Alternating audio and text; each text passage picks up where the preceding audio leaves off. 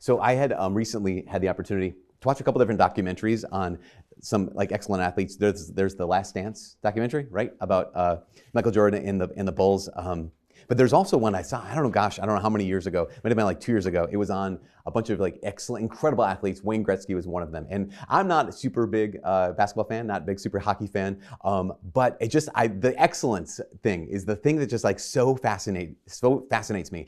Um, like you have Jordan, you have Gretzky, and these people who were above and beyond virtually everybody else who was competing in, in those in those sports.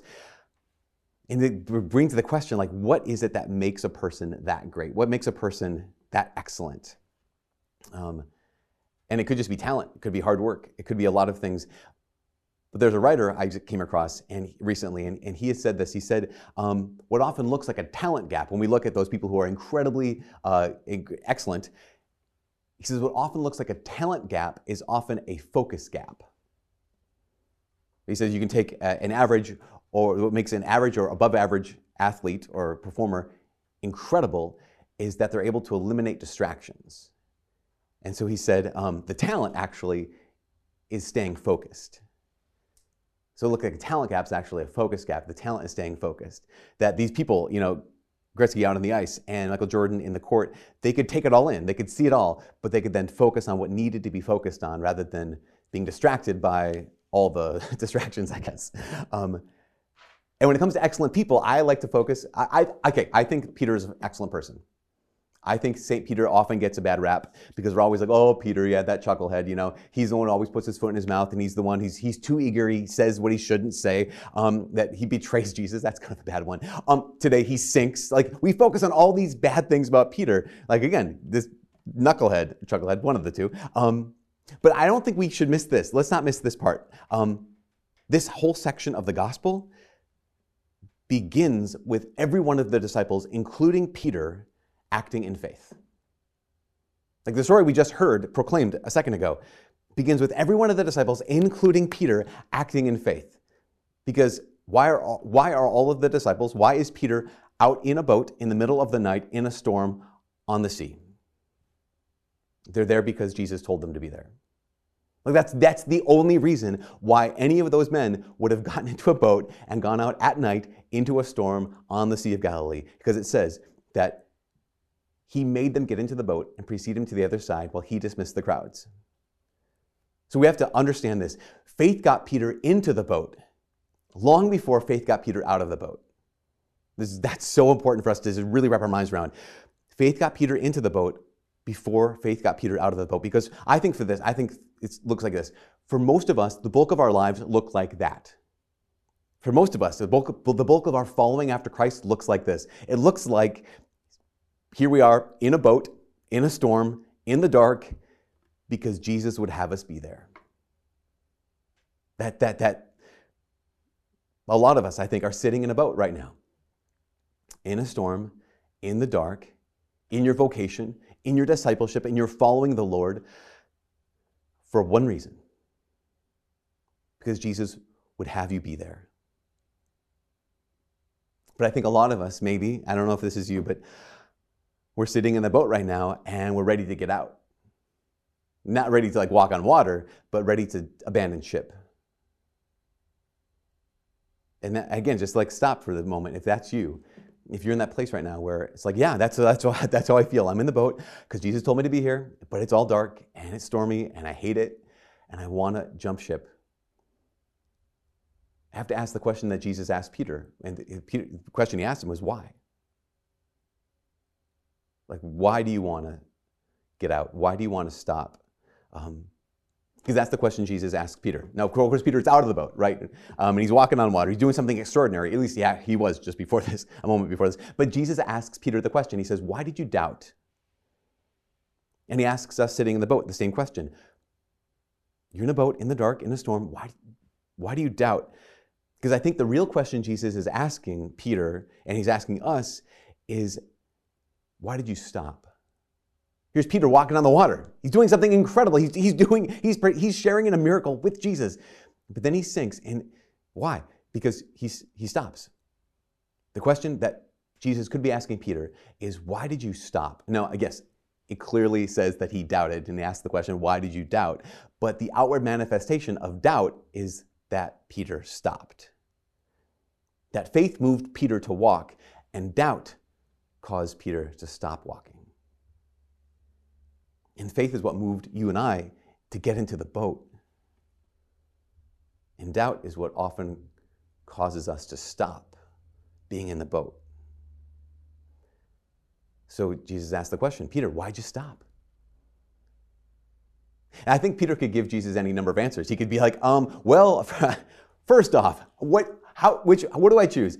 Number one, um, I'm exhausted. I have, it's four in the morning right now. I have been up since yesterday morning because you wanted us to get away from all the crowds, but no, when they showed up, you had to, you had to heal them, you had to teach them, you had to feed five thousand people. We had to be all the, the waiters and take care of all these things. We didn't get to sleep. I wanted to camp out right on, this, on the shore of Sea of Galilee. You told us to get into the boat. And in the middle of the night, in the middle of a storm, I'm a fisherman. I knew the storm was coming. And then also, I'm kind of scared right now. And also because you made me walk on water, my sandals are all wet. That's why I stopped. Like, he could have all these reasons. Peter could have given Jesus any number of reasons why he stopped. And I think, you know, when we find ourselves in this position where the Lord has called us into a boat, into the storm, in the dark, we can have a lot of reasons why we why we want to stop. If you find yourself in your vocation, maybe you're married, and I just want to stop. Why? Well, because we're different people now, because um, we've grown apart. This is not the person that I married. They don't listen to me. They don't care about me. They don't love me. They, they don't respect me. There are all these reasons why I just want to stop when it comes to my, my, my marriage. Or maybe even priesthood, like someone's in their vocation, say, and they just want to stop. And you're like, well, why? Well, because they could say, well, I didn't get ordained a priest to be an administrator of five parishes in, you know, rural Nowheresville. Or you could say something like, you know, I, I keep giving, keep giving, keep serving, and no one responds. So I'm just going to stop. Or even just Catholics, just the average Catholic. Like, I just want to stop. I don't, I don't want to be Catholic anymore. I want to stop this. Why? Because the church is too broken. The church is too backwards. The church is too much out of touch. The church is too political. The church is not political enough. Like, I just, and I'm done. I just want to stop. These are all the reasons why I want to stop. Or maybe as your life as a disciple, just like, no, I'm, I'm tired of following Jesus. I want to stop. And you can say, why do you want to stop? Well, because I don't feel it. Because I'm afraid. I don't know. It's too hard. Maybe I look at myself and I'm just too weak. So I just, I just I want to stop. I did. I did a wedding for some friends a couple of weeks ago, and one of the things I tried to share with them is is the the the power of that day, like the beauty of that day, is so so important. Um, but also, it's just the beginning, right? It's just the beginning of a long walk, and so it's. What I tried to communicate to them is it's, it's one thing to love, it's another thing to keep on loving. That it's one thing to make a promise, it's another thing to keep a promise. For us as followers of Christ, it's one thing to pray, it's another thing to keep on praying. Um, and all Catholics, it's, it's one thing to walk in faith, it's another thing to keep on walking in faith. So Jesus asks, Peter, why did you stop? Because you got me, you gave me a bunch of reasons. I don't think any one of them are the, are the reason. Because the reason why Peter stopped is the exact same reason why we want to stop. And it's not dramatic, and it's not glamorous, and it's not complicated. It is too simple, and it's too obvious, and it's too prevalent in our lives. The answer is, why did you stop? Because I got distracted. Why did Peter stop? He stopped because he got distracted. Up to this moment, he's walking on water. He is only one other person in history has done what Peter is doing, and he's right in front of him. His name is Jesus, and he's also the only Son of God. And they're both walking on water. He's doing something amazing. And then what happens? Then he gets distracted. Scripture says, but then he saw the strength of the wind. He's got distracted by this. He saw how strong the wind was, and he became afraid. And then he doubted, and then he stopped, and then he sank. And I think that is so for so many of us. If we're like, I just want to stop, it's why? It's because I've been distracted. I've been. And distraction steals our focus, and the distraction can steal our lives. Or distraction. What is what is distraction? Here's the little definition. I think a distraction is anything that takes our focus away from where it needs to be at any given moment. Our, our, our distraction is anything, could be anything, that takes our focus away from where it needs to be at any given moment. So we obviously we have like the minor distractions of like media and social media and entertainment and, and other people's business. That just is, it distracts me. But there's also these deadly distractions that we have in our lives, whether we created them or whether they're just there. The deadly distractions of like, I don't know, like the strength of the wind when you're walking on the water. The fact that we live in a really dangerous world is a deadly distraction. I can, I can take my eyes off of the Lord and start focusing on, my gosh, there's not only this one virus, there's a bunch of things out there that can kill me. That there's not just the loss of this person, there's the loss of everybody. Like there is so much real suffering in this world that if we focus on that, if we let that steal our focus, if we let that distraction steal our focus, then we can let it steal our lives. Um, pain. I mean, whether it be your pain or someone else's pain, pain of someone you love. These are real things. These are deadly distractions. Poverty, debt. These external deadly distractions. There's also internal deadly distractions. The internal ones that take our eyes off of Jesus as well. Like, um, I know so many people who they'll focus on their own weakness. That's, that's, that's the, the, their sole preoccupation, or focus on their own sin or on their own sickness or on their own brokenness. In fact, I know some people can become so preoccupied with how much of a sinner they are that they've forgotten they have a Savior. So many people who can be so distracted by their wounds, by their weaknesses, by their sins, that their whole like disciple life of discipleship is more about their brokenness and more about lamenting their weakness than it is about having a relationship with Jesus. I've taken my eyes off of Him. I'm just looking at my own sin and my own failures. And that can be a distraction. Yes, obviously, caveat. We do have to acknowledge our own sins. We should do examinations of conscience, right? If there's something we can do like about a debt or about suffering, we should do something about this. But again, this is kind of a caveat moment, but I think that sometimes we get distractions wrong. I think that sometimes um, what I think could simply be a distraction is actually where I need to focus my attention. Just, I know this is off the rail, but just a little side, a little side journey. We'll take a little side journey. Um, for example, so okay, sometimes what I think that's a distraction might actually be where I need to focus my attention. As an example, in the gospel today and last week. Last week, it said that Jesus, um, was when he heard the death of John the Baptist, he went off by himself with his disciples so he could pray. So his intention was to pray, but then when he got to the place of prayer, he was distracted by the people and their needs. And he could have said, like, no, no, no, my plan for the day, my plan for this is a long weekend for me and my buddies, we're going to go pray. He said, no, that this distraction, this interruption is what I, where I need to refocus my attention. See what happens, though. After they left, he goes back to the original intention. After they left, he goes up by the mountain by himself, on the mountain by himself to pray. Because again, this clear, we have to understand this. Sometimes the work of the moment is not what we had thought it would be. Sometimes the work of the moment is not what we wanted it to be. Sometimes the work of the moment is something other than we had planned on. How do I know what to do then? I simply ask two questions. One question is, um, can I do something about this? This is, is, is, the thing, is this thing a distraction? Is it merely interruption, or should I be st- still focused on it? Should I change my focus? Is this something I can do something about?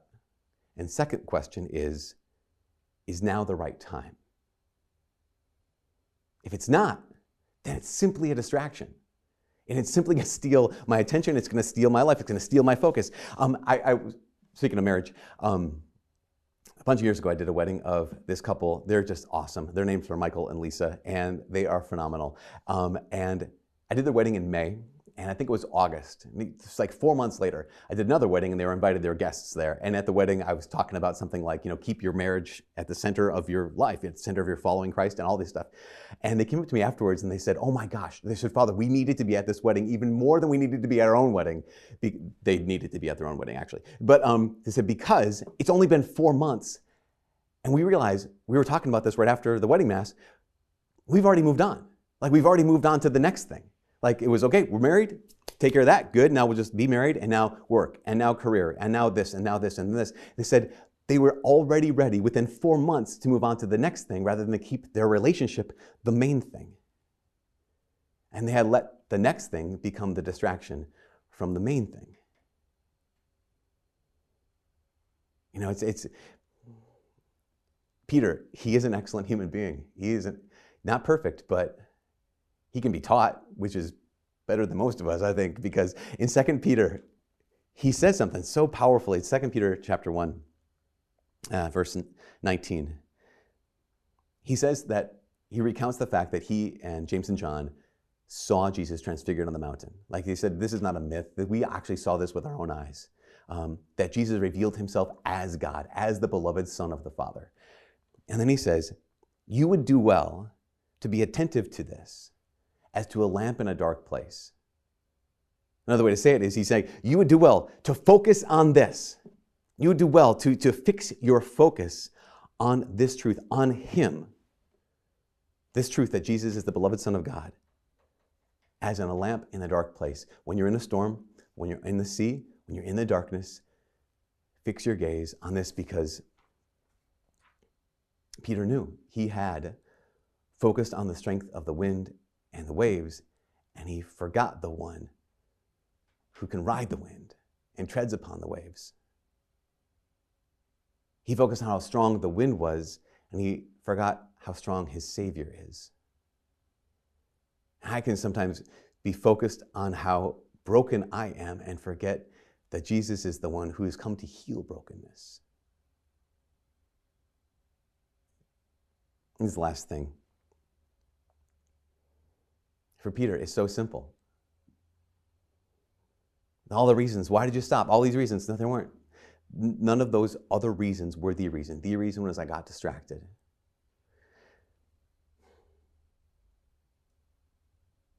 So what happens is he begins to sink.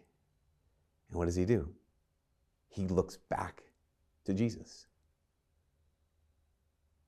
And he realized the moment, the instant he turned back to Jesus, Jesus was there.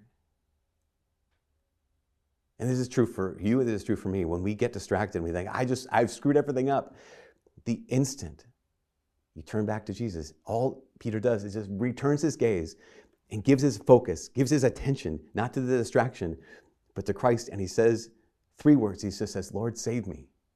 And the next line, next word that Matthew writes is immediately. Jesus stretched out his hand and caught him. The winds were strong, but the hand of his Savior was strong enough to rise above the waves. So in your storm, in your boat, in your walk, in the midst of distractions, Jesus is there.